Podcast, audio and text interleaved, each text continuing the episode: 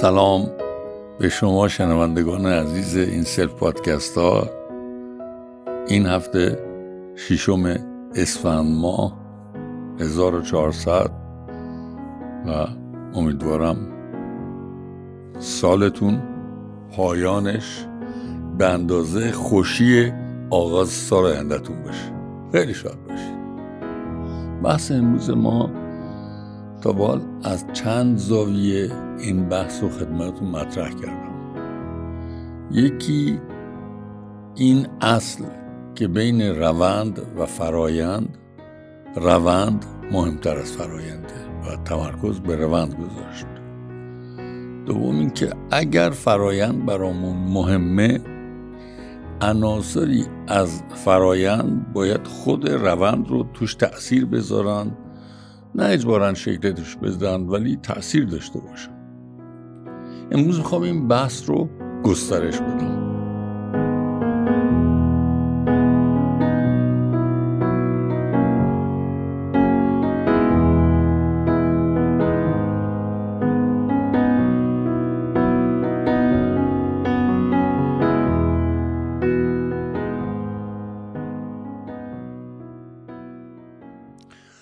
در کنشگری فرهنگی در حیطه اندیشه یه زنجیر این روند رو شکل میده که حلقه های مختلف داره و این حلقه ها به هم متصلن و این کنشگری رو شکل میدن. کسی که مدعی اثرگذاری فرهنگی کسی که خواهان تولید اندیشه است یه مسئولیتی داره که همراهاش رو توی این زنجیر و حلقه های این زنجیر دعوت کنه که روندهایی که درش مشارکت دارن شفافیت بهش بدن یعنی چی؟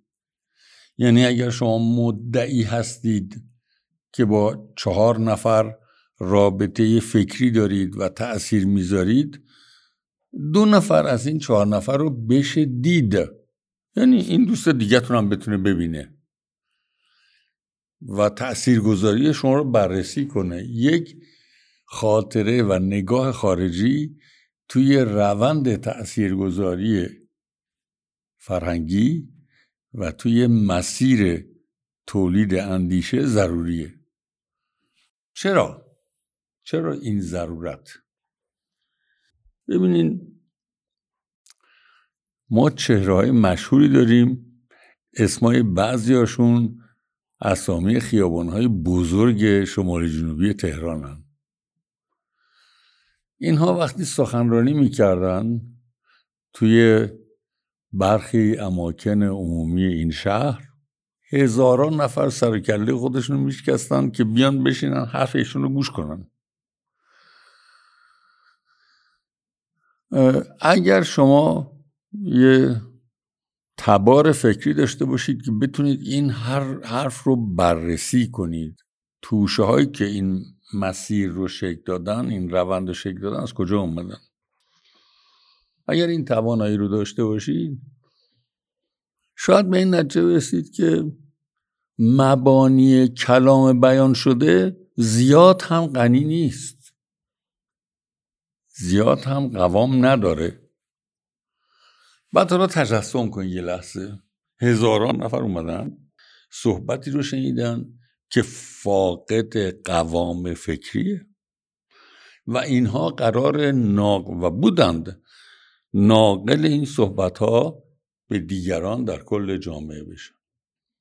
شاید اتفاقی بیفته که سال 1353 1354 1355 توی این جامعه اتفاق افتاد. حرفایی که دارای قوام فکری زیادی ندادن ندارن توی دانشگاه ما پخش شد. دانشجوهای ما فکر کردن مترقی و افکار فلان کسی که اومده بود تلفیق بده بین اندیشه مثلا ژان سارتر. و ملا صدرا مثال می‌زنم. نه بخش سارترش زیاد تراکم داشت نه بخش ملا صدراش زیاد تراکم داشت. این اندیشه ای که تو این روند بیان می‌شد که این تراکم رو نداشت این اندیشه به من نوعی منتقل می‌شد که من حتی براش مطالعه هم نکرده بودم. بنابراین از سطح به سطح می آمدیم و این سطح به سطح رفتن می آمد. روند رو شکل می‌داد و روند تو جامعه منعکس می‌شد و یه اقتشاش عمیق فکری سامان میافت که معلوم نبود مولانا صدرا تفلی چیکار کرده ژان پل چیکار کرده.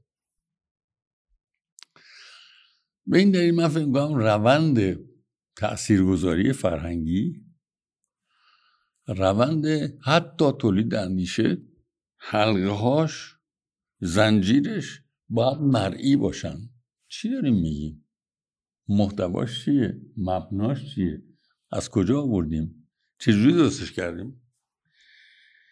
اینها اجزای ضروری شناختن. اندیشه که ارائه میشه از کجا آمده است؟ تولیدش چجوری انجام گرفته ما امروز یه فاجعه ای داریم که بخش زیادی از تولیدات دانشگاهی در دنیا یا در خدمت شرکت های چند ملیتی هن یا در خدمت دولت هان. آگاه بودن به اینکه حلقه های زنجیر روند تولید شناخت چی هن؟ از چی تشکیل شدن؟ حتی یه خورده عمیقتر. چرا تشکیل شدن؟ این آگاهی یه شفافیت رو به وجود میاره که این شفافیت برای شرکت کنندگان در روند وجدان سریح می‌سازه نه وجدان تلویحی. چرا؟ چطور؟ چی رو قبول دارم؟ می‌تونم پاش وایستم. این وجدان سریحه و به نظر من تو این مرحله جدید تحول اجتماعی ما آگاهی به ضرورت شفافیت روند عناصر روند از کجا آمده است و چرا آمده است و چگونه آمده است بسیار تاثیرگذار روی فرایند فرهنگی اندیشه و اجتماعی. متشکرم. شاد باشید.